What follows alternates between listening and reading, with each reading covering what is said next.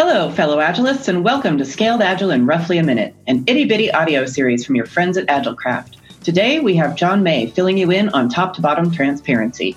Take it away, John. In our Agile teams, we know that aligning the work with the overall strategic vision for the company is a good idea.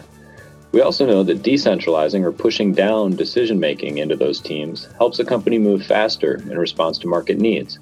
But how can we both move fast and stay strategically aligned?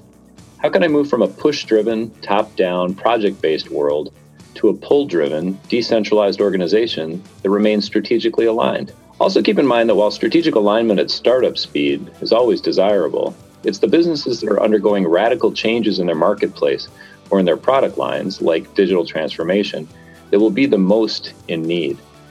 If your company doesn't need this kind of aggressive business agility, then annual planning, change controls, and periodic corporate communications might be enough to maintain strategic alignment. For companies serving fast paced markets, however, these traditional approaches to alignment are no longer sufficient.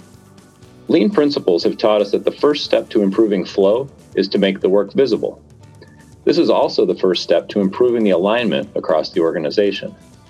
When product managers can clearly see the top level strategies and the frequent pivots in the strategy, they can more effectively prioritize the work for their product.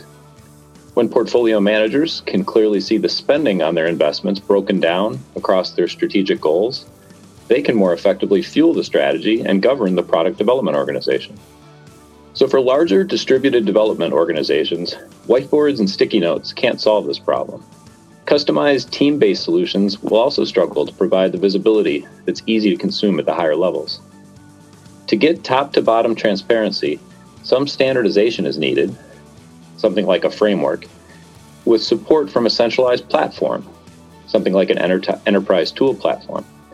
Reducing the waste in this kind of information consumption helps the top levels make their decisions and, and happen more effectively, and helps developers understand why, strategically why, they are building what they build.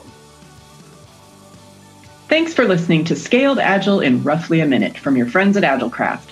If you liked this and want to hear more, head over to agilecraft.com slash SARM, that's S-A-R-M, for lots more great advice on scaling your enterprise agile teams.